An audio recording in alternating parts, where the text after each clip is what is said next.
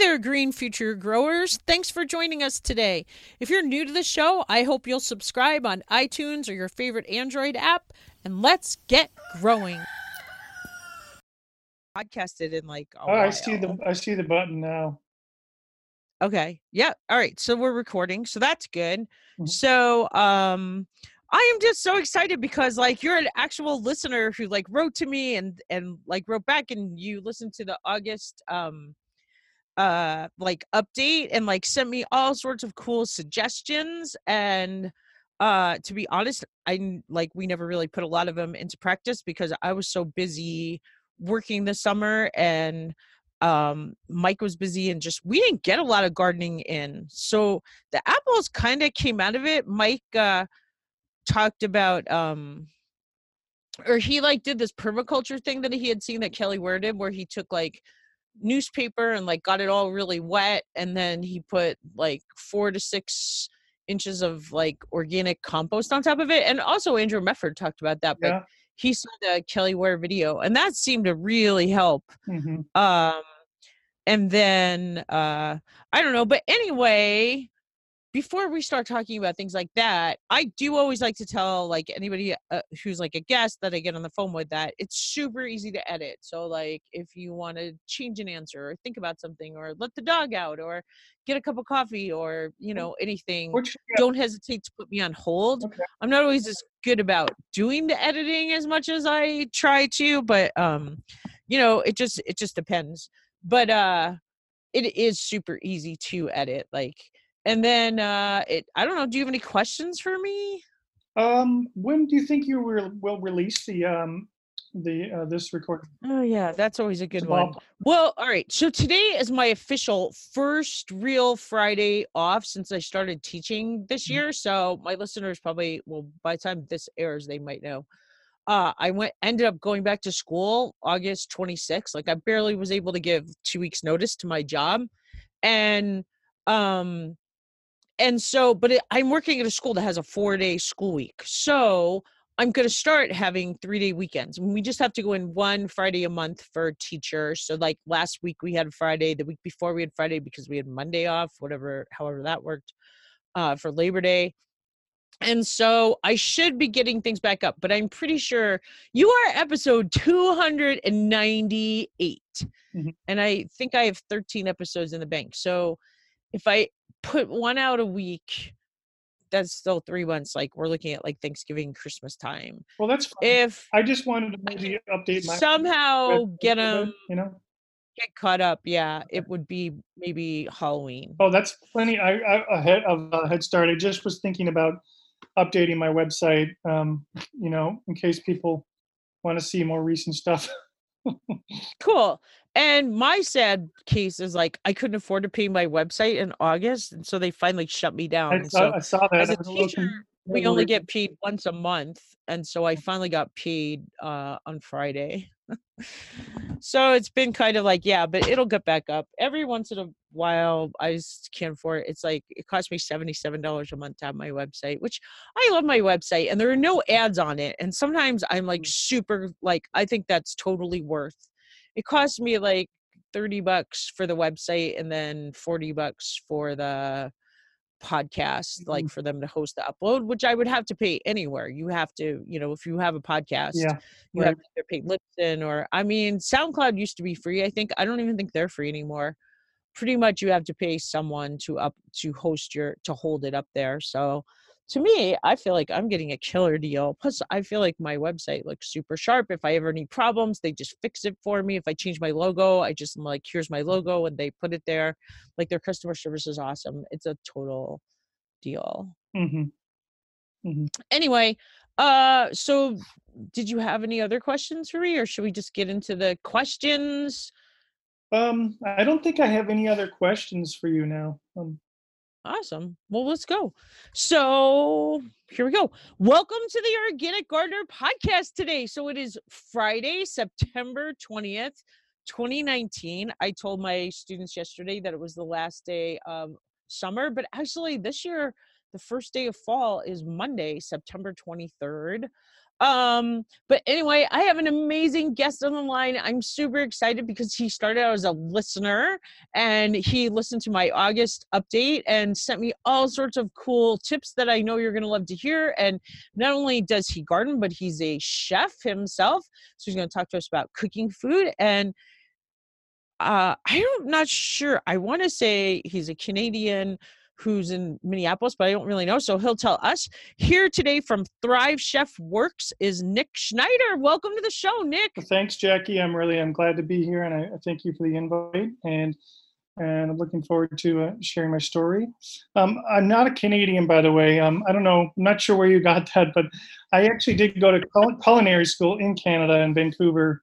Um, so perhaps uh, perhaps that's oh maybe that was it. Yeah. i was reading on your website and maybe that's where i saw it. Yeah um, i'm from minnesota originally and grew up in the suburbs of minneapolis and um, kind of a fairly typical um, you know upbringing in the in the suburbs and um, i guess in in many ways my my career and as being a chef and and my extensive uh, hobby as being a gardener you might say. I've also done a lot of market gardening but I think it's kind of a reaction a little bit to growing up in the 80s and 90s and in a time and place where food wasn't really, you know, it was an afterthought. It wasn't valued so much. And um, it was the, um, uh, basically, it was kind of an era of processed foods and convenience foods and things.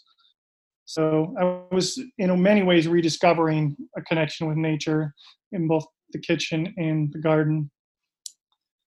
And um, so I I got a degree in psychology, but then quickly realized that I kind of needed to um, do something a little bit more inspiring. And I um, lived in Europe for a semester when I was in college, and and traveled around Europe, and I really saw food in a different light and experienced it quite differently than what I had. And um, it's then that I decided to go to culinary school, and I ended up in Vancouver, British Columbia, and um, oh, just kind of fell in love with that region. I have some relatives out there as well, and so I, I came back to the Twin Cities and started working in kitchens and um, uh, small kitchens, chef-owned kitchens, Italian um, owners, and um, kind of um, moved around a little bit as chefs do, This is quite normal and um, I also started gardening at a fairly at a fairly young age. My right out of college, my early twenties. I um I ended up um, dating a woman from Ukraine, and, and she had a strong gardening interest, and that's that's kind of one way it got started. I'd always been interested in nature as a young kid, but it, you know, there was a little bit of gardening um, with my parents, um, but it was just you know, very simple, just some chard and green beans and that kind of thing. So uh, I ended up working, started working at a uh, natural foods co-op right next to a really old and very involved um, and thriving community garden in St. Paul. And it's kind of there that I met some really, really great gardeners and people who I'd call mentors. And one particular gardener there was a soil scientist at the University of Minnesota, and and she um, kind of, in a way, took me under her wing a little bit, and I got to learn a lot of um, really uh, kind of incredible techniques that um, I might not have otherwise have learned so early on. Um, kind of the raised bed, no-till gardening, um, cover crop systems, um, diversified planes, that kind of thing, rotation. And one thing that, you know, really inspired me from a uh, young age um, uh, to kind of continue this and really uh, uh, do a lot more is, is um, just witnessing the difference, uh, witnessing the differences in her garden and other other community gardens. And she a community garden plot that was not tilled in the back row, so to speak, and the rest of the 90 plots were tilled once a year. Um, the the soil was still you know quite good, but I have to say that she had the best looking vegetables and the earliest and the largest looking vegetables of any in that garden, and it was it was no mystery that she was doing something different and right. And it was from her that I about mycorrhizal fungi and the relationship of the microbes in the soil to the plant and how important that was. And, and then again, using those techniques. So I, I was able to follow in her footsteps in a way um, after she got done worked a, a nonprofit, an urban agriculture nonprofit in St. Paul, which is was was centered in gardens all over St. Paul, um, working with children and new Americans um, to form a market garden essentially. Um, I uh, was able to take over that job when she was finished, and she was still working on her PhD at that point. And and so I got to do be market gardener for three years. Um, this is all all the while while I was cooking at night and in uh, chef-owned restaurants. I couldn't do this uh, these days. That would be way too way too intense. But uh, when I was in my 20s, I had the energy for it. Hey, so I just can I are you a rock star millennial or you? It sounds like you're um, more. Not not necessarily. I'm a I'm 42, so I'm a I'm an Xer, but I'm I'm kind of on the cusp. I'd say. Yeah. uh well, cool. Well, you've just like gone through like I, you can tell you're a listener because you answered like a lot of the questions that I um normally ask like about your first gardening experience and how you mm-hmm. learned how to garden and so uh do, do you yeah. I didn't mean to interrupt. So do you just want to keep going or you no. want to tell us about something that grew well this year? Like well, I'm just like someone to your story. I'll uh, just go back to your story. Yeah, I guess um for me I'll just say this: for many years, I I've been involved in the both um, the culinary world and the and the growing world, um, and I, see that they're so intimately intertwined and um, kind of dependent on each other, and the communities overlap so much. And I found that really inspiring, um, um, such that I was able to go to the Moses Conference for many times when I was in my 20s, the Midwest Organic conference for uh, farming and meet a lot of really great farmers and market gardeners. And for many years in my 20s, I thought I would actually become a farmer um, or um, move to the country and start a kind of land based business. Uh, alas, I stayed in the city and I'm still working as a chef. But the long and short of it is now, after working at some great restaurants and natural food restaurants in Minneapolis and having worked for some some people who are like considered like I guess local um, um, local superstars, you might say, for natural foods. Um, the you might say the local um, um, Alice Waters, per se, um, uh, worked for this woman for seven years, and and and then um, after that um, ended, I started my own business as a personal chef, and I've been doing that for about eight years, working in people's homes, uh, uh, cooking or Monday through Friday, that kind of thing, um, for the everyday meals. It's different from catering. It's not necessarily an event-based thing. So being a personal chef has allowed me a lot more time uh, on weekends and evenings, and it's just I like the balance of that lifestyle a lot more. For example, um, it's it's uh, being a chef is is really awesome, but the restaurant life is really it's really um, can be really hard on you. And um, working 60 hours a week is like the bare minimum. Oftentimes it's more. And the end game um, for a lot of people is trying to own your own restaurant, and that involves again working many many hours and lots of risk. um, but um, I'm very inspired by the people who do that successfully. So um, well, it's yeah. so interesting because I worked in a restaurant all summer and like I kept telling the owner, I'm like, it's amazing what you have done here because look at all the people you have employed.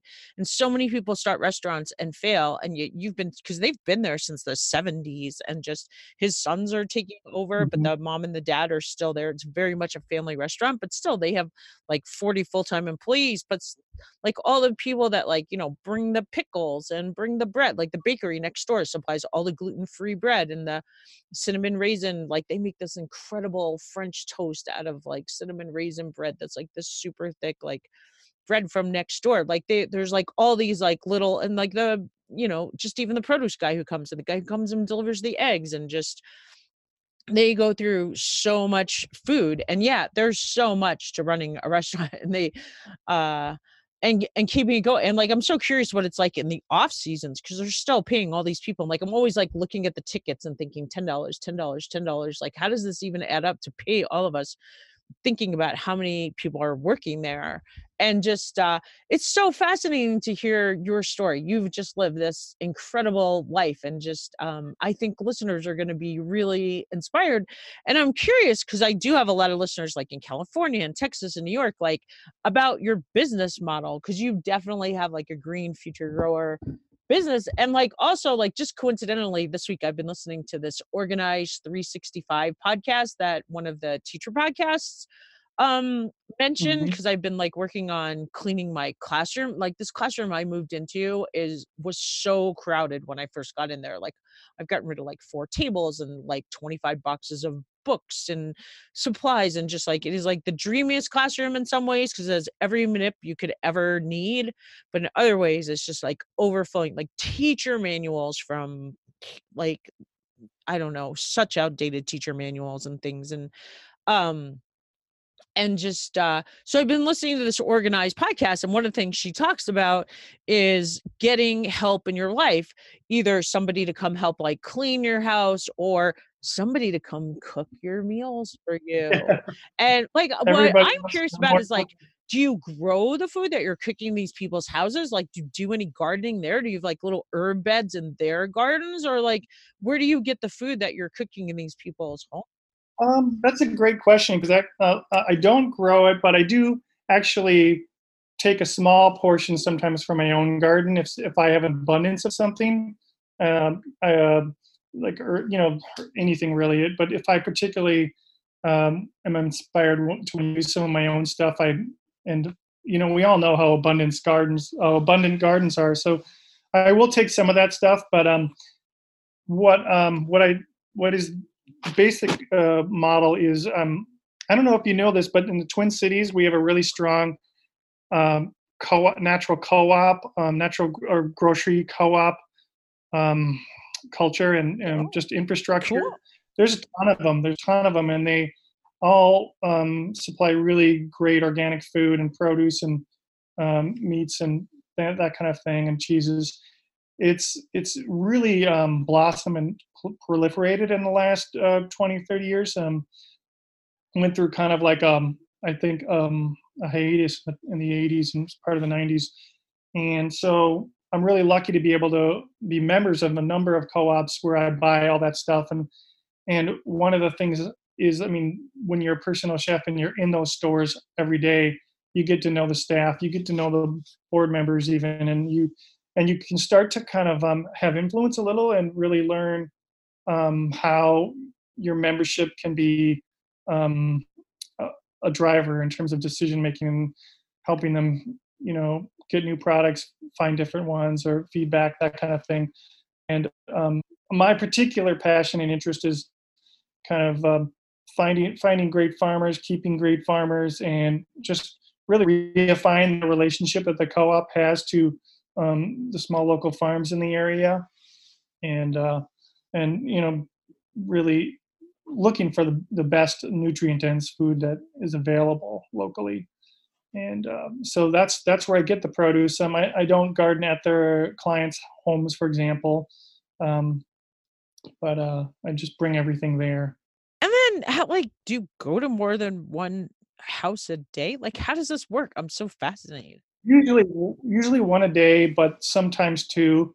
And uh, you know, two to two is about the limit. But um, yeah, it can be a really long day otherwise. Um, so you know, we're we're kind of spread out here. It's you know the Midwest, so some of these homes are cross town and just the commute time really you know what i mean uh, commute time can i don't need to probably explain that to folks who live in the west but um, it can add up. So um, I'm hoping to do some bike commuting next year. Actually, um, some of my clients are quite close, so that's kind of nice. Was there anything I just got this that? thing that said you muted yourself or something. Wait, hold on. So did you not hear that question? Like I was like, like describe your day West. Oh, like I what's heard. the first thing you do? Like do you go to the market oh. first or like plan a meal first? Like and then do like do you do the cooking and the cleanup or like how does all that work? Yeah, Yeah, I'm a I'm a I'm a single employee operation, um, and so except sometimes when I'm catering, I'll hire on some help. But in a typical day, I'm I'm just going to the co-op, grabbing a few things that I need, and then heading off to the client's home. But the planning is usually, you know, following uh, an agreed upon menu, that kind of thing.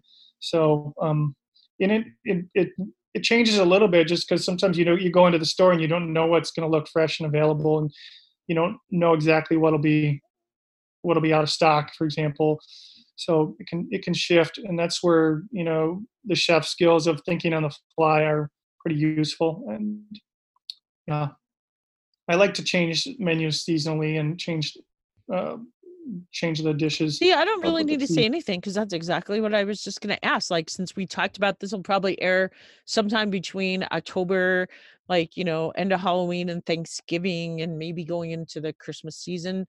Like where people are doing a lot of entertaining. Like, do you have some recipes and things you want to share with us, or ideas, or cooking tips? Um, yeah, I guess one of the best cooking tips I could mention, and this is something I would just see like a lot of, um, uh, you might say novice cooks make is uh, crowding the pan. It's if you like if you want to saute something, but you too, put too many things in the pan, you're actually going to be you're end up steaming them, you know, and that's a totally different process than sautéing. So in general, one of the most common I, uh, things people do to possibly um, get get not as nice results as overcrowding the pan, and that's like but it could be with vegetables or uh, proteins, for example. Just just know that you know it's just a matter of physics, and the more things you put into a pan, it draws more heat away from. You know, it's just the heat is just more distributed, so you don't you don't get the browning, for example, that you might want, or um, you're steaming something, so you might as well get the steamer out and put it in the steamer that's one tip. You hit um, my number right on the nail. Like I always am like, I'll take like a cast iron pan and like fill it up so it's like overflowing and then try to squish a lid on it just to like get as much as I can cook in one cooking experience. Because like I tell my mom all the time, I'm like, Mom, it's not that people don't want to learn how to cook, it's we don't want to clean up. right. I mean one one pan is easier to clean up than three or four. Yeah. And sometimes you just don't have the time necessarily. And I, we have a one year old now, and I certainly know what that's like not having the time. So, um, a couple other tips would be like I really like to use a lot of herbs in my cooking. I think fresh herbs are are really important in terms of health and flavor. I'm, i like kind of big, bold flavors. I totally and, agree there too. So I, I, think a dish usually should have like one or two herbs if, if, you can. You know, it's rare that I cook without an herb. And um, one thing I also have heard um, um, said recently uh, about I think um, Samin Nosrat, I think is her name. I, I hope I'm not mispronouncing it, but she talks about how important acid is in food, um, and I couldn't agree more. Just like having a little bit of an acidic component, and you can find that in so many different cultural cuisines around the world, whether it's like lime or lemon or vinegar or balsamic, you know, uh, tamarind from you know India, just the sour um, quality to lift lift the flavors. It kind of acts a little bit like salt in lifting flavors and balancing out the, the fattiness that you might have in a dish from um, whatever fats you're using, for example. Um, so what about wine for all of us Italians out there? Oh, Does oh, yeah. count? Because my yeah, mom's a big wine. But of course, my mom's like secret sauce is lemon and wine. here's a here's a tip about wine cooking with wine, and and this is this comes from Julia Child, and um, and my dad used to do this, and I just grew up with this memory of this slowly simmering tomato sauce. Is that if you reduce wine very very slowly versus very rapidly, you'll get you'll get more out of that wine. You'll get more flavor. You'll get more um, kind of umami out of that if it's it's just bubbling real slowly throughout the day and um, just different kinds of chemical reactions happening. Um, and I, I couldn't attest more. I mean, the taste of my dad's, my memory of that taste was really quite um, great. Um, when I make wines in a professional kitchen, or not wines per se, but um, a sauce, we sometimes don't have the time to rapidly reduce or, or slowly reduce. So we'll end up having to reduce more rapidly where you can't extract. You know, you're not getting that that long, slow cooking and the improved flavor, you might say. Hmm. That's interesting. Is so uh is that like mostly for sauces or like even or is that like does it Yeah, matter what wine like I'm thinking in tomato sauce I'm more likely to put red yeah, wine and in, yep, when my mom's exactly right. cooking those fish are, those are she's going to make that wine sauce with like white wine that she kind of wants to like put in the hot pan and then kind of evaporate off sort of way. Yeah, yeah, yeah. I mean, that's a little bit different, I guess, the the French method of in like a la minute sauces, and yeah, you um, you're dealing with such a small quantity of wine there that maybe it's not maybe it's not as pertinent to um, um, a bigger pot of something that you're reducing. Um, like tom- a tomato sauce would be the bolognese sauce would be a good example. Um, marinara um, as well. So yeah, those are some tips that I can think of for cooking. And um, one recipe that I love as well, I'll share with you that um, it's very simple. And I tend to cook very simple because, again, time um, at home anyway. Because a, lo- a lot of times I I love to be in the garden, you know, and I like to divide my time between the kitchen and the garden. And you know, with limited daylight hours, you you need to get out there. So, um, um, is this Tuscan kale, and it's it's a Tuscan brown butter kale, and you use it. You you make it with the lacinato or dinosaur kale. It comes from Tuscany, and um, I just um, strip it from the strip off the stem.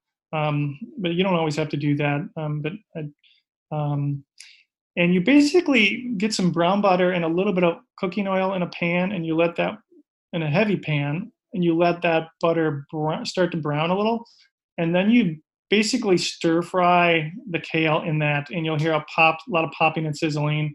And what you were going for is a, just a little bit of blackening of the kale, and um, you can add a few drops of water if you like, and then put the lid on and let it steam as well.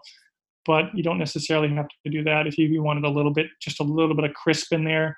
But it's that that lightly blackened um, kale uh, flavor that's really delicious. Um, grilled, you know, grilled brassicas, for example, are quite good as too. You know, you can blanch things like bok choy and broccoli or you know broccolini and then put them on the grill briefly. That's really nice.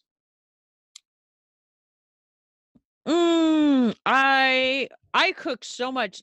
This summer we didn't really get a lot of kale, but last summer I cooked a ton of that dinosaur lacinato kale. Ever since I discovered that stuff, that Mhm. that is my favorite kale. And I wonder if that's because um I'm an Italian and Mhm. uh so uh well I'm kind of curious about like so you do you live in a city? Like tell us about your garden. Like I'm trying to picture it. Is like do you have. Yeah, yeah. I'm in Minneapolis. I'm like, fairly where are you at? yeah. I'm in Minneapolis, fairly urban. I have, we have a, an eighth acre. So um, before buying our house five years ago, I was in a lot of community gardens. And incidentally, I just spent like uh, to mention that I spent five uh, five years in a in a intentional community with with a community garden attached to it that also had like lots of land in rural Wisconsin. And up there, um, I kind of revitalized and expanded greatly um, an orchard so I- orcharding is kind of another big passion of mine, growing fruit trees. So in our in our on our property, it's you know it's an eighth acre, so it's fairly tight. But we we have full sun. You kind of need to have that, and um, um, raised. It's you know it's it's raised bed, a no-till method. Um, and when we set up this garden, one thing that I did was kind of curious to do is try an experiment, and I did four beds with four different methods uh, one was a double dug, John Jeavons style. One was um, lasagna gardening, uh, two years of lasagna uh, gardening that's layered, layered brown and green. And one was um, uh, about three years of cover crop, um, just not, nothing but cover crops on it. And then um, the final one was just um, basically like sheet mulched cardboard and compost and let's get growing something now because you know we wanted to grow something and to watch those different um, different um, i guess examples of things growing was really impressive to me and i found that the one that i used the cover crop on um, it, over the long run, over the following three or so years, um, really did well. Like really uh, produced, um, I guess, a little bit bigger and more robust vegetables. So that was that was fun little experiment to do. And um, also the the double dog one, we, we we grew sunflowers for our wedding in that one once we first started growing it, growing in that bed. And the sunflowers were like like 15 feet tall. They were just super happy. Uh, and from everything I've heard of that method, it's uh, it's it's uh, it's important. I guess produces a lot of uh, productivity. So Well, how does so how does the double dug method fit into the no till thing? Because you're just yeah, well, like a big yeah. fat shovel, and it's not really disturbing the soil web, yeah. or it's a one, it's a one and done kind of um. Well, the idea is like it's a one and done, you know, process where you're digging in deep um, the first time, and then you're you're not touching it, you know. Um, uh, I guess um, my reaction to that now is like, I don't think it's as, as necessary or as pertinent to growing in the upper Midwest where we're we have a, abundant water, you know, and our soils are fairly decent. It's a, sandy loam soil here, um, clay loam in other parts of the state, and it's fairly decent growing soil. And from from what I've seen of the Jeavons method, it's you know it's done in the semi-arid um, hillsides of California where water is not not that abundant and um, and and so I don't necessarily think it would be that that important of a style to do where I am again. You know, I wouldn't do that again. In fact, my own thoughts now are, um, at least growing for where I am, is that you don't need much of a raised bed because we have great drainage. Um, uh, in the you know in Georgia, for example, where you have like the old clay soils, you might go up a little higher because you need the drainage. You know, in the, in Southwest, you might go lower. You might have a sunken bed because you don't have the water. So there's all these different you know geographic influences, and you know it's always important to take into account. So um, the thing that I was going to mention there is I really think that parent soil is really important, um, and working with that because it's it's versus um, I've had real mixed results too in some gardens, bringing in a lot of compost um, or quote unquote topsoil.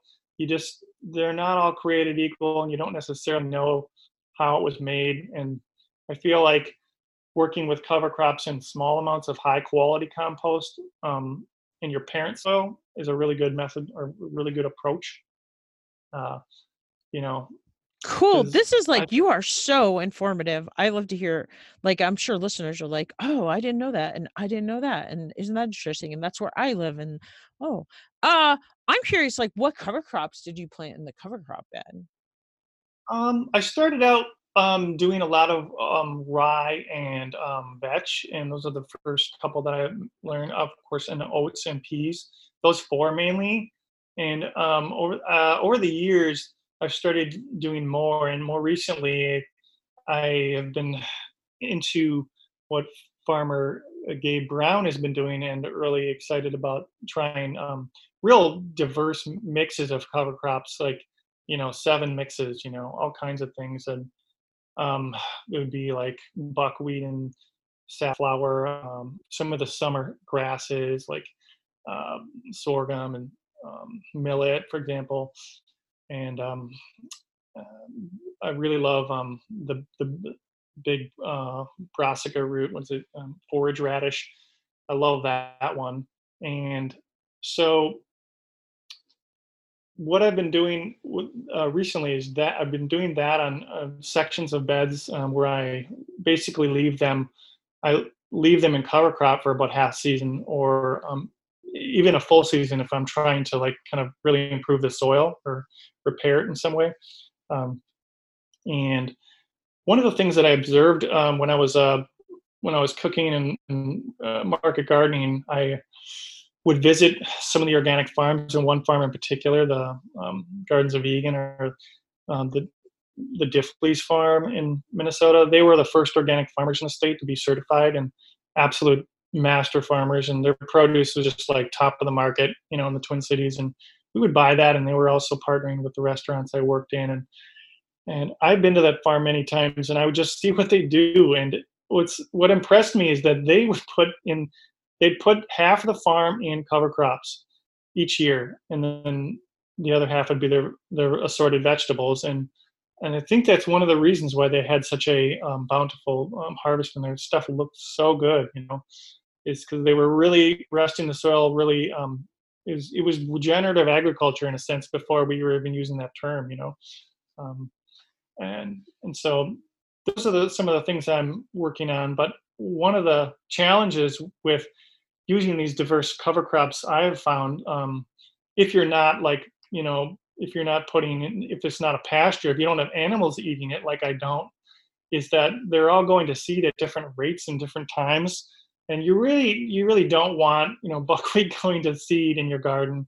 Um i don't know it depends on your style gardening necessarily but you know if they're all going to seed at different times and you you don't manage them well or you can't catch them in time in terms of like you know knocking it down or killing it in some way you can you can end up just having a lot a lot of that in your bed when you're trying to seed lettuces or something, you know, it's it's it can create a bit of a challenge. So there's um there's that to think about. Uh, um, I don't know if I mentioned this to you earlier, Jackie, but I used I uh, have been teaching cover crop classes for a few years now, um, various through various venues in town, and I really enjoy teaching the, those skills to gardeners.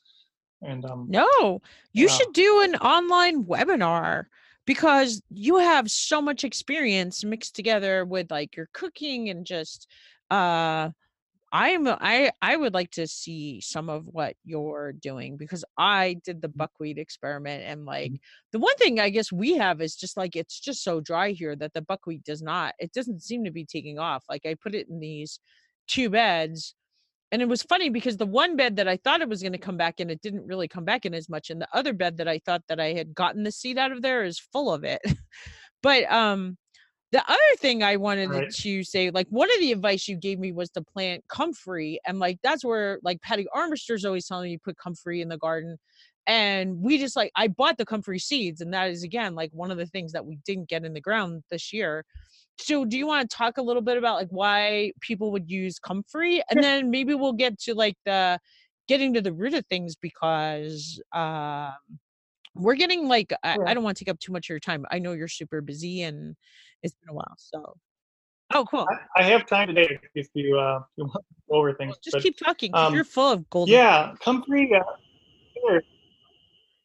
comfrey is um uh, used a lot in the permaculture um, and biodynamic scenes. And um, one thing that I'll mention about it is it, it, it's you put it in somewhere in case you didn't know it's it's going to be there for a long time unless you really work hard to try to get rid of it because it's got such a deep taproot. It's it's kind of in in to stay. And uh, if you were ever to till it, uh, um, you just create a, a lot more comfrey plants, whether you want to or not.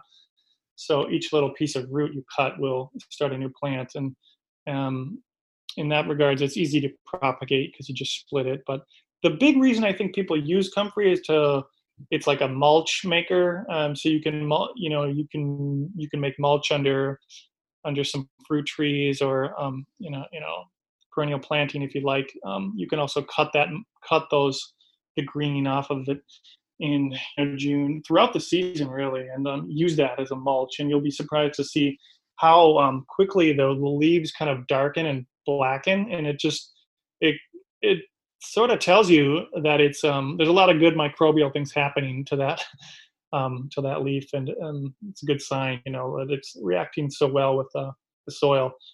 And so um, one thing I'll mention about comfrey is you can you can get the common kind that will reseed itself. You know, it's, everything's different everywhere, but where I am in Minnesota, it doesn't reseed itself very aggressively. In fact, it's extremely rare that I would see a small plant growing and I would take take it out if I didn't want it there. But there's a, a cultivar called Bocking 14, and it's it's um it's a sterile cultivar. So its seeds aren't um, going to be spreading. You know, if you were, you know, I'm not sure for the south, in the in the south, maybe it will actually have time to reseed itself and become more of a problem. That's where, you know, gardening in your area, you, you have to apply all the, the local the local factors. A lot of times people will put comfrey underneath fruit trees, um, not too close to the trunk, but maybe like five, six feet away or, you know, under the drip line even. And they'll they'll use it to um, create mulch for that tree. And um, it pairs fairly well with um, with fruit trees in that its its roots um, are you know go deep and down quickly versus the fruit tree roots are, tend to be a bit more horizontal and closer to the surface. So you're kind of accessing different root zones. So it's kind of efficient use of the rhizosphere. Oh. Yeah, so that's that's, that's what I'd say about comfrey. Um, use it cautiously, I guess. Um, there's a whole there's a whole thing about um, um, it's called bone heal and uh, bone well or Bone Heal as well as an older name. So it can heal heal things sometimes too rapidly. You'll hear herbalists talk about that, but um. cool. Well, uh, well, do you want to tell us about? Do you want to tell us about something that grew well this year in your garden? Uh, sure. Um, for me, one of the biggest uh, differences I saw was um, uh, cucumbers and apples, and that's kind of a weird thing to say because they're they're very different crops. But I say that because I was doing a lot of um, applications of foliar feeding this year, particularly using um, the advancing ecological agriculture products that John Kempf talks about, and um, um, accelerate, um, which is one that involves calcium and of seaweed, and and you you can find these things in different different suppliers, I imagine, but I'm not, you know, necessarily to be a spokesperson for that company, even though I do, I do like what they do quite a bit. And I'll, I'll say that they, um, um, I saw really impressive results with um, more cucumbers um, that just kept producing on and on and on. Um, so what that does is um, is increases um, number of uh, number of flowers, for example, and um, and size too. It can increase size. Um, I my apples did extremely well um, with um, applications of uh, calcium and seaweed. Uh, real critical points of influence in you know right after uh, right after bloom. So I've learned an absolute ton about um, plants and prop. You know, basically. Um, how to increase yield and maximize the the size too with um with uh various foliar feeding um, uh, regimens um, from that I've learned from um, advancing ecological agriculture and John Kempf's webinars. It's it's pretty impressive that all of that stuff is on the web um, at no cost. I have to say they're doing they're doing some a great service in a way. Yeah, um, he was a guest on my so show. He was awesome. I'm so glad to hear um, I, that you were putting yeah. that stuff into practice in your garden and about your results. So I'll maybe put a yeah. link to that in the show notes. So yeah, if I, I missed that interview, they can hear that interview too. Oh my goodness. I I came to uh, John Kempf's work by uh, Steve Solomon, who um, who um, book I read, The Intelligent Gardener, and then Steve was a guest on the Room in It podcast and mentioned John Kemp, and then I. And yeah, I, pursued, I, feel like he's um, like the um, buzzword. Like people way. like I I hear people talk about eco agriculture a lot, and then the other thing is like in um Andrew Mefferd's book and Jesse Frost talk about a lot um in the no-till movement is time which you mentioned like there's the eh, that in essential time that you put that in. So um just like i said you're dropping tons of golden yeah. seeds. So keep going. Yeah cucumbers did well apples did well and i'm i'm you know i'm uh we have a lot of like the cities are like petri dishes in a way. We've got a lot of pests and things like you know it's it's we're trying to um deal with um, things like apple maggot fly and um, some codling moth this year which is the first thing but you know, we got a fairly decent harvest. We had a little bit of problems, but Kaolin clay is also an essential there in some of the fruit we grow here in the city. Um, Kaolin clay, otherwise called surround, is really important for keeping certain pests off the fruit. Um, you know, um, uh, and one thing that I observed, which re- really interested me, and I've learned this through some webinars, that the cucumbers they basically stopped producing for about two weeks, maybe two weeks in July, where it got so hot, and it got so hot that um, the plants basically like shut down. Their the the flowers can't produce a fruit.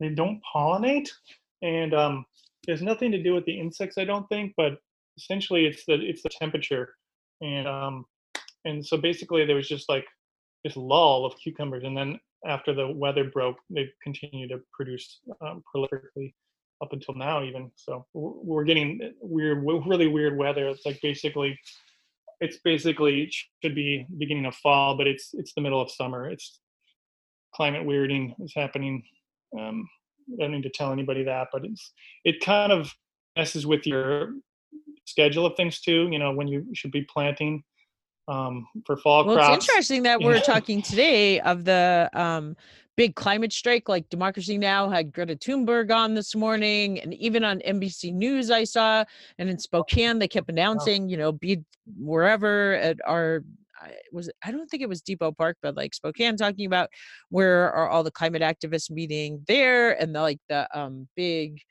got their governor was coming, Jay Inslee, who was running for president on the climate change platform who he just like now he's back to just running for governor but um it's good to hear climate change like on the actual mainstream media news today. Well one nice bit of advice i heard from some uh, permaculture folks about planting and just preparing for climate change is is that you should just um, plant stuff that is um, you know a zone below and a zone above and just plant for possibilities of um, extreme hot, extreme cold. You know, the different the variability in weather that you might be getting where you are, because um, um, things you know things it's kind of wobbly, so to speak. You know, yeah. we uh, we yeah usually don't get um well like right now it's September in Minnesota and we've got like you know a week and a half of like 80 high 80s and you know low 90s, which is really really strange you know. Yeah they said that our weather is going to be really warm had, next week like first week of fall and here comes summer so yeah i can totally relate. Uh so what about mm-hmm. is there something different you're excited to try next year? Something yeah let's see um hmm. I am i guess one thing that i'm building as i'm excited to try here is i'm doing a, a cold frame um like a you know four foot by ten foot cold frame. It's um, kind of in the shape of a a deep winter greenhouse a little bit. Um, it's going to be cedar and uh, polycarbonate, but uh, I'm building it just at the sort of drip line of a big maple tree, so I can kind of catch that sun at the beginning and end of the season, where it's going to be more or less shaded in the summer.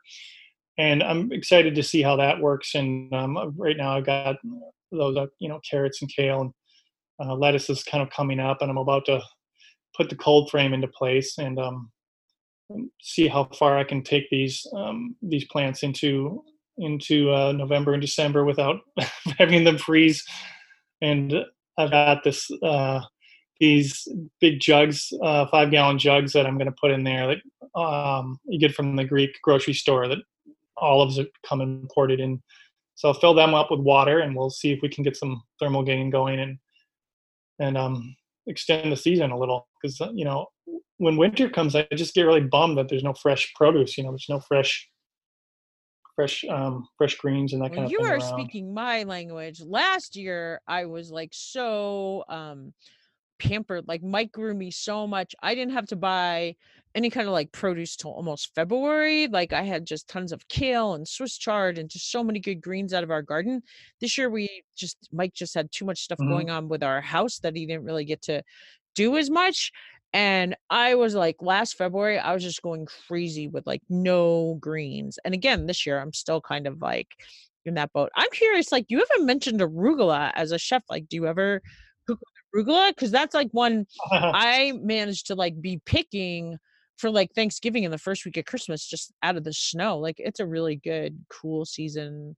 Uh Yeah, I love arugula. Um, I tend to do, have it do better in my garden in the fall than in the spring. Um, I'm still kind of working through some um, a problem that I've trying to trying to ascertain the issue. It's basically like in spring, um, something goes after little tiny brassica sprouts aggressively, and I'm not sure exactly what it is. I don't think it's slugs, but whenever I put transplant brassicas in, they do great. But you know, I've grown tons of arugula over my life, um, you know, in various gardens, and there's just there's a little bit of a a crux in my garden now that I'm trying to figure out about growing arugula, and um, so I miss it um, in the spring for sure. And I've got some sprouting now. Um, arugula is um, yeah super cold tolerant, and um, some other greens that I'm um, you may not have heard of that I'm, I'm growing in the in the fall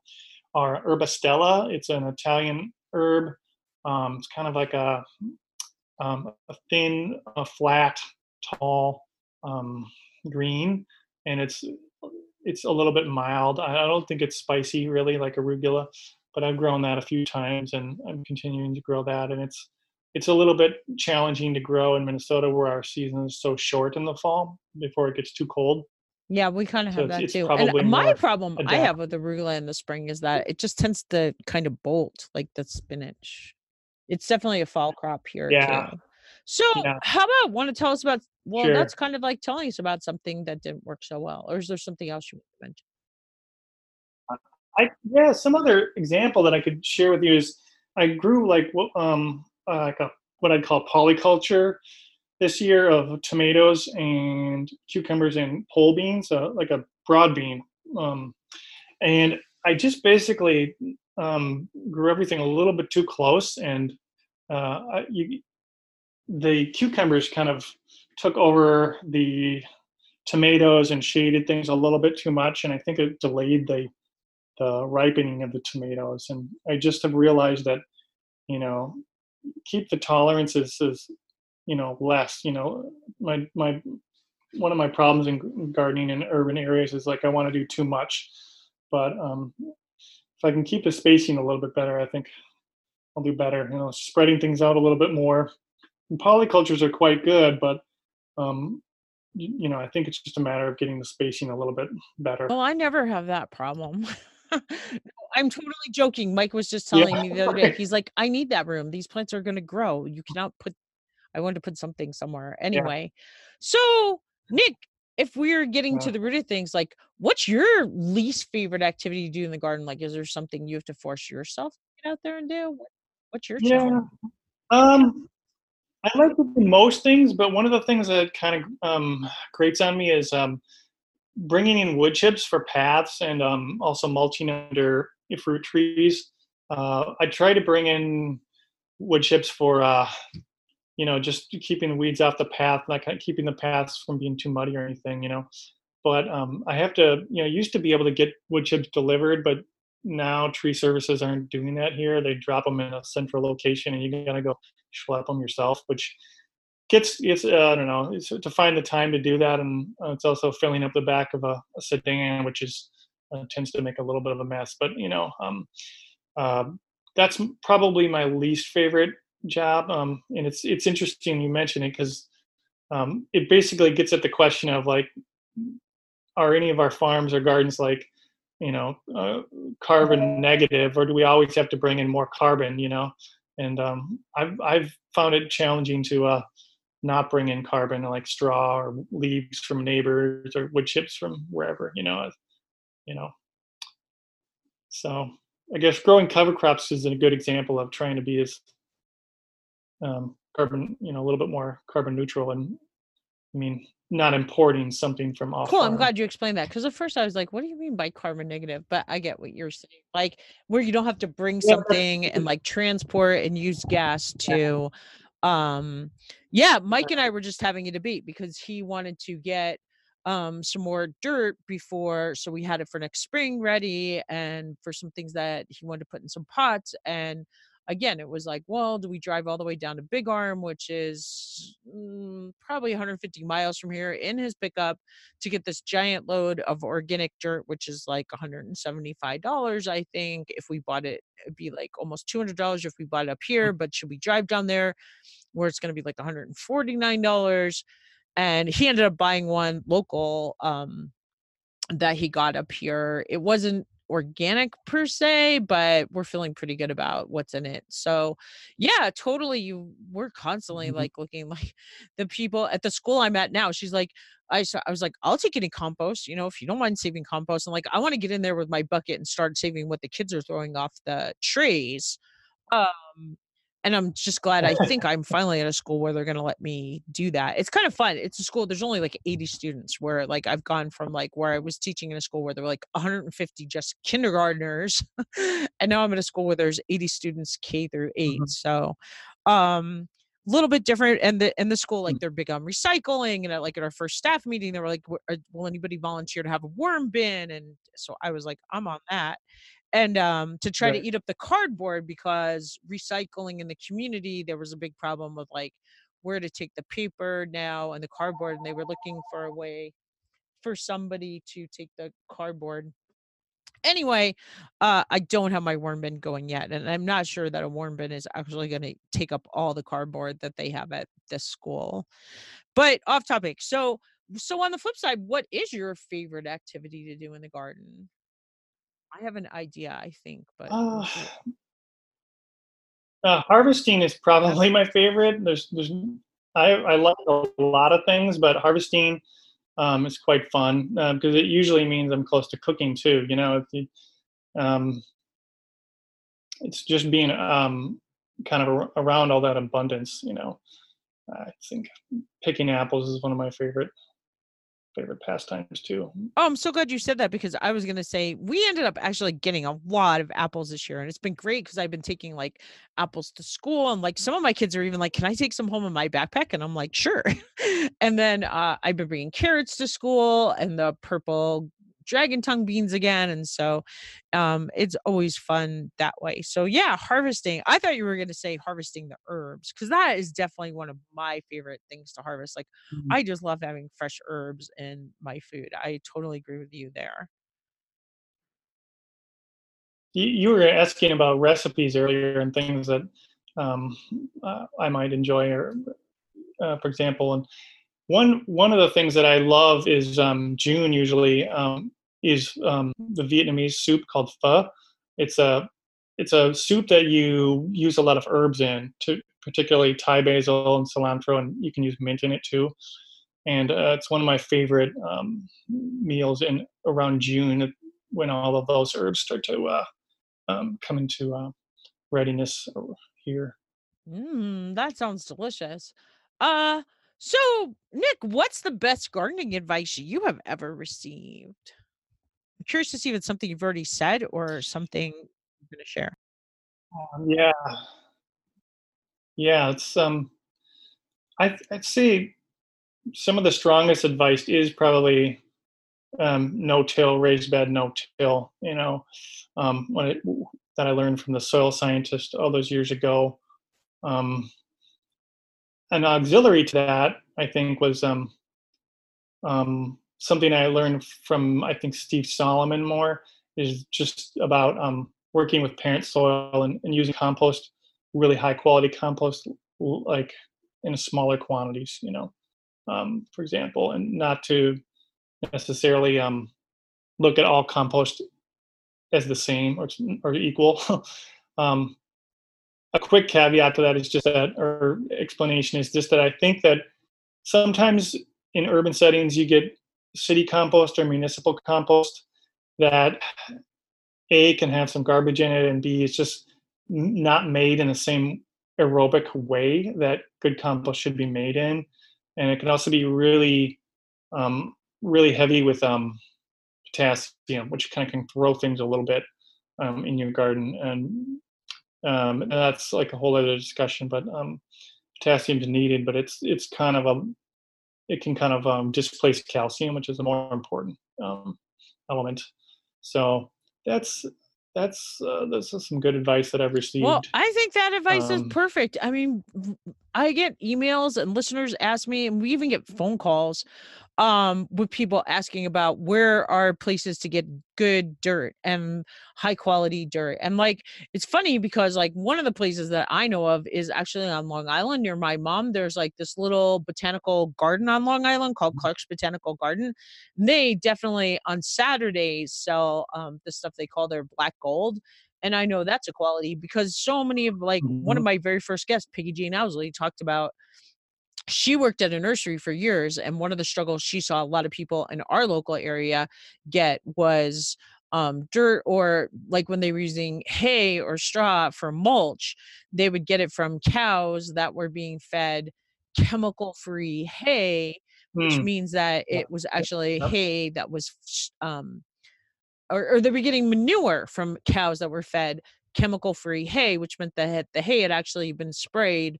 with like some kind of chemical that mm-hmm. um or weed free hay weed free hay that was sprayed with a chemical and then they would get yeah. cow manure and it would just ruin their gardens and jacqueline friedman talked about that out in washington and just you know that's a huge thing so um, I'm glad you talked about that. That even yeah. composts, um, especially if you get one from your local community, and probably because they're probably throwing grass clippings in there mm. that are coming from gardens that like or coming from yards that have those stupid little yellow flags that say "Don't walk here for 24 hours." That I'm just like, seriously, what do you think happens to that chemical? Think it just evaporates and we don't like like Mike's always telling me because now I have like a 45 minute drive every day and I've been doing it all summer. Like part of the reason I always have to wash my windshield, even if it hasn't like it's just because there's like all these particles in the air that just get stuck on there. Like we really need to think about what we're spraying and putting places.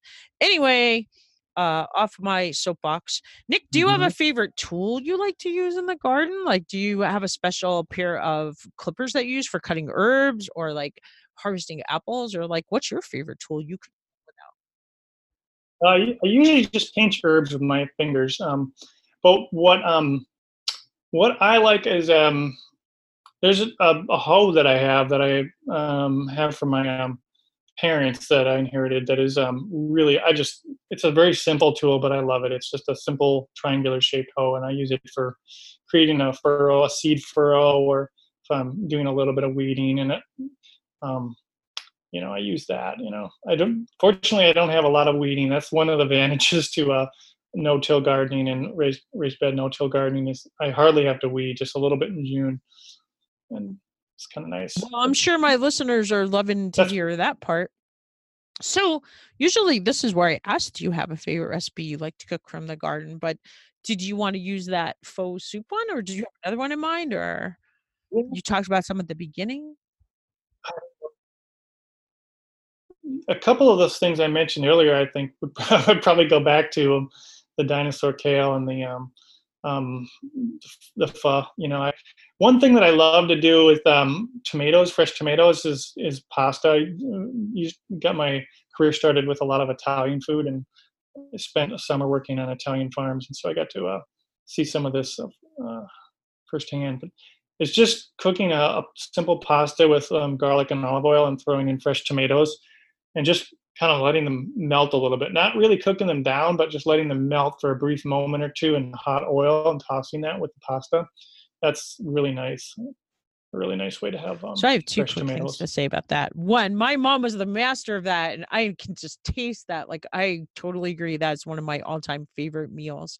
And then also, listeners, if you want to hear a really good, um, if you ever have a problem falling asleep, there's this lady that has this podcast called um, "Nothing much ado about nothing or something and um like one of the very first episodes mm-hmm. she talks she describes like she also went to italy in college i think and she describes cooking this mm. like italian meal but just very simple just like you're talking about on like a rainy hot summer afternoon one day that's just it'll put you to sleep and just it's a great story the way she tells it anyway, a little off topic there, but you know, podcasters, we all love other podcasts. So I, you know, there's a good one. I always like to mention it. Oh, but speaking of like things like that, do you have a favorite internet resource? Like, where do you find yourself surfing on the web?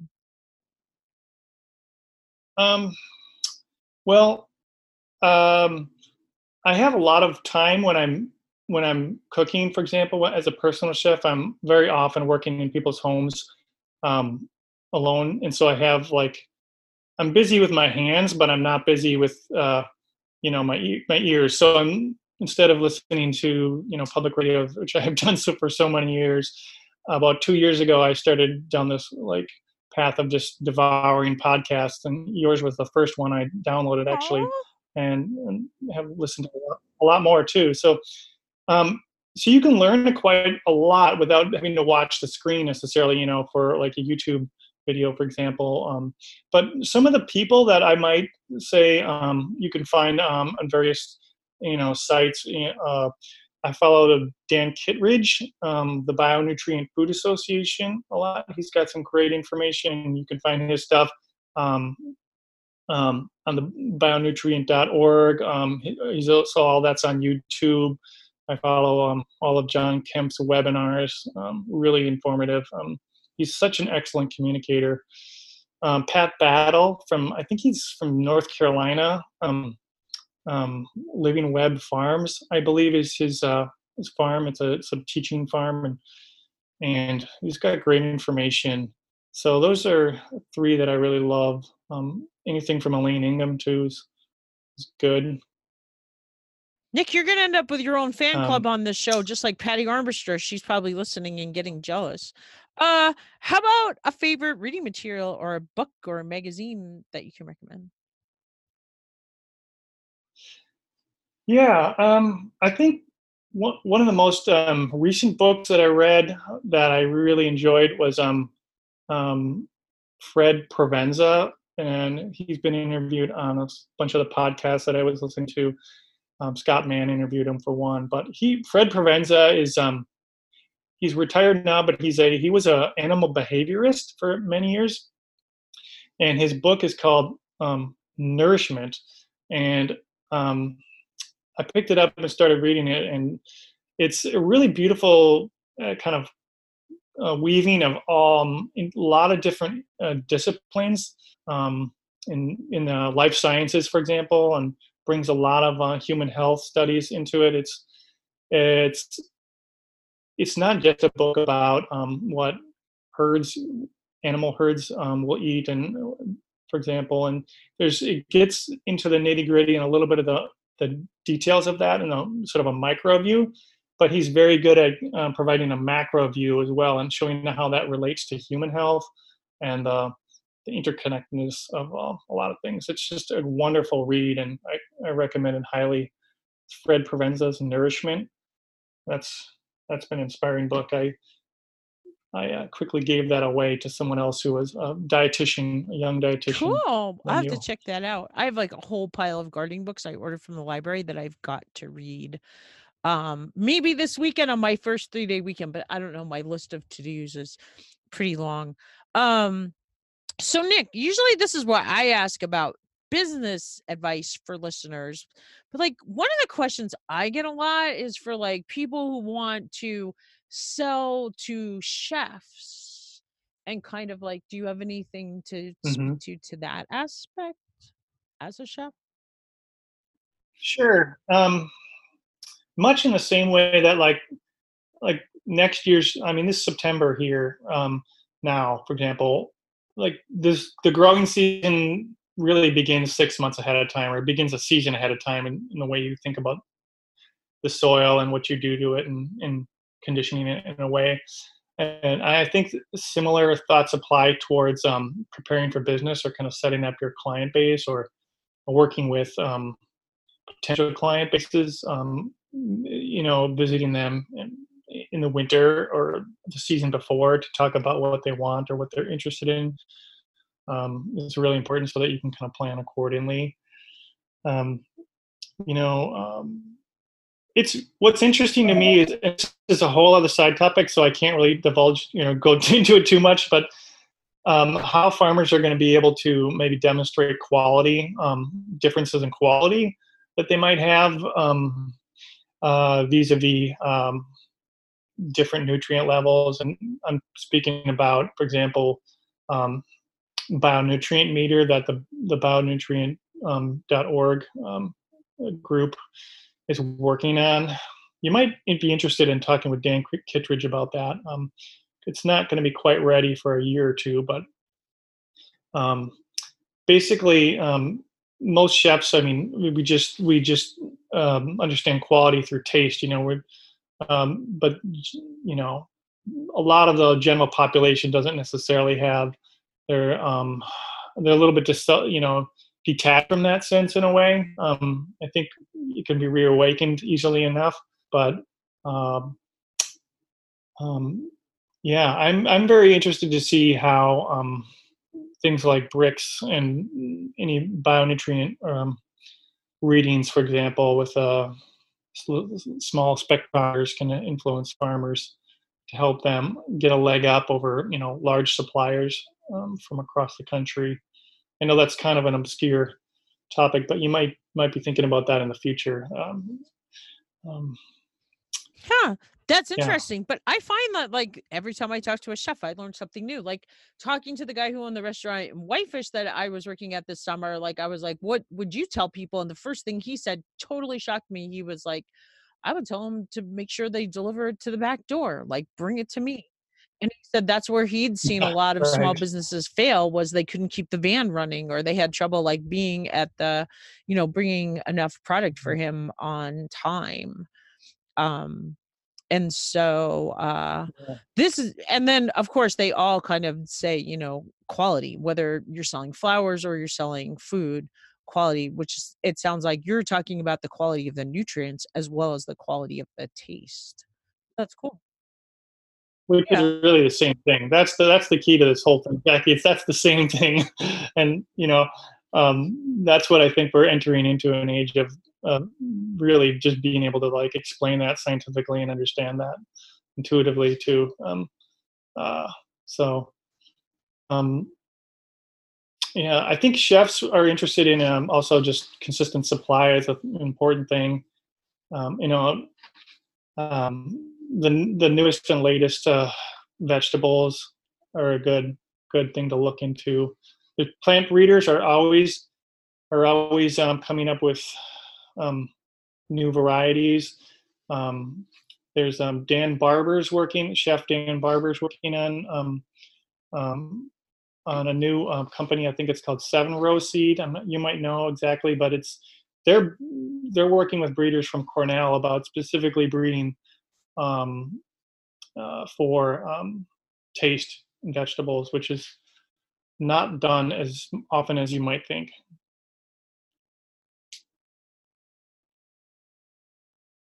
Uh, it is it is seven row seed. You're right with that. Um, all right. Well, are you ready for my final question? Is there anything like you wanted to talk about that I didn't ask or we I didn't mention or we haven't talked about yet? We did. Well, we covered a lot. Um, my husband's probably like, "What is she doing in there?" She said she was going to keep it short. I never do. But you have dropped so many golden seeds. I know listeners are going to love this episode. And my listeners have told me repeatedly, like, they don't care if it goes two hours long. Uh, I just kind of like to keep them um, to um, 55 minutes because one, that's what PRN likes. That's the slot that they have for us. And also, it just helps me mm. editing and get the show up. But um, when somebody's sharing so much great information, I mean, you've just told us tons today um and your and your passion is just like inspiring like makes me like um want to get out there and garden and eat that healthy food like um and just and do some cooking and all those good kinds of things like now that i'm actually home this weekend because like i've been gone like i've been in my classroom till 6 30 most days like even though we can technically leave at 3 45 when the students leave like just trying to organize and stuff. So I haven't mm-hmm. got to spend much time in my garden this year like I thought I would. And um anyway, here's my final question. Ready? And you probably know how it goes. If there's one change sure. you'd like to see to create a greener world, Nick, what would it be? For example, is there a charity or organization you're passionate about or project you'd like to see put into action? Like, what do you feel is the most crucial issue facing our planet in regards to the environment, either locally, nationally, or on a global scale? Well, I'll give you a couple couple quick answers um, that I hope are quick. But um, one of them is just just farmers nationwide, worldwide, growing more cover crops.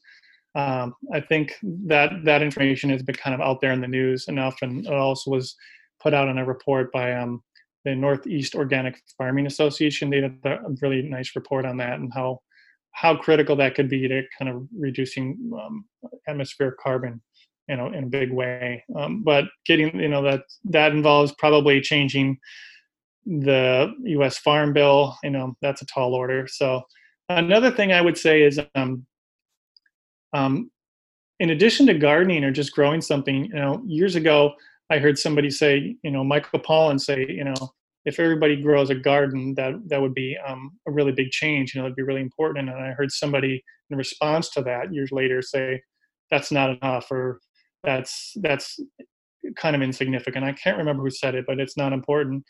And I would add to that in the sense that um, Michael Pollan's comment that gardening and also, and if you can, um, adding some kind of community element to that, um, gardening in, in in community in a way, whether it's sharing your produce with a food bank or starting a community garden or helping your friends and neighbors start a garden, um, anything like that. I, and I lived in a, a cooperative house uh, with land and a garden for a while.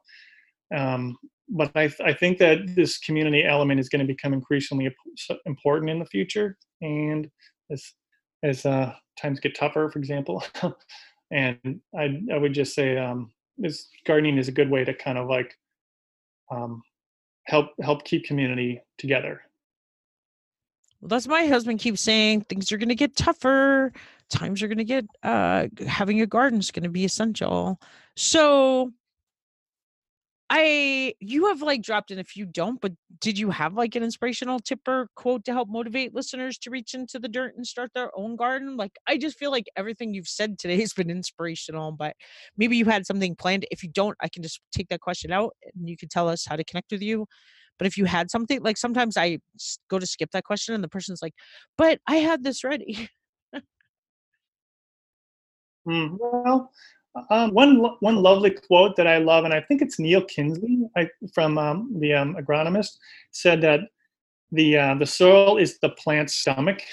So you know, a lot of gardeners might kind of understand that already intuitively, but if you're working with somebody who's kind of new to gardening, uh, that's a really good way to kind of illustrate how important the relationship is between plant and soil and microbes. You know, and also to kind of like tie it into in a way like the human analogy that you know can you just repeat the soil is the plant's what stomach i thought stomach. you said stomach. I know that sounds I'm strange. like, is that something i don't know okay no that's oh, I'm sorry okay the soil is the plant's stomach yeah and um, basically just means that the the microbes in the soil the plethora of microbes down there mineralize and metabolize all of the plant's needs and um, so that you know when they get the liquid carbon in exchange uh, from the plant. Perfect. Tell listeners about your website and how to connect with you. It's thrivechefworks.com. Yes. Do you yep, want to spell thrivechefworks.com is my website. Just in case. Sure. It's uh, one word is uh, thrive, T H R I V E, chef, uh, C H E F works w o r k s. That's dot com. So that's Thrive Chef Works, one word com. Perfect. And um, it can be reached through that uh, email, for example. What about like? And, are you on um, the social sure. media sites like Instagram or anywhere? Facebook. I, I am on Facebook. Um, Me too. Awesome. Nick, Right. thank you so, so much for sharing with us today and like letting me cancel that day that we ended up having school and just like since I went back and and being here and sending me such great emails and all sorts of information and just changing our world one garden at a time and one meal at a time and uh just have a great day. Thank you very much. You too. Do you know someone who would benefit from the Organic Gardener podcast? If you like what you hear, we'd love it if you'd share the Organic Gardener podcast with a friend. Thanks again for listening, and remember grow local.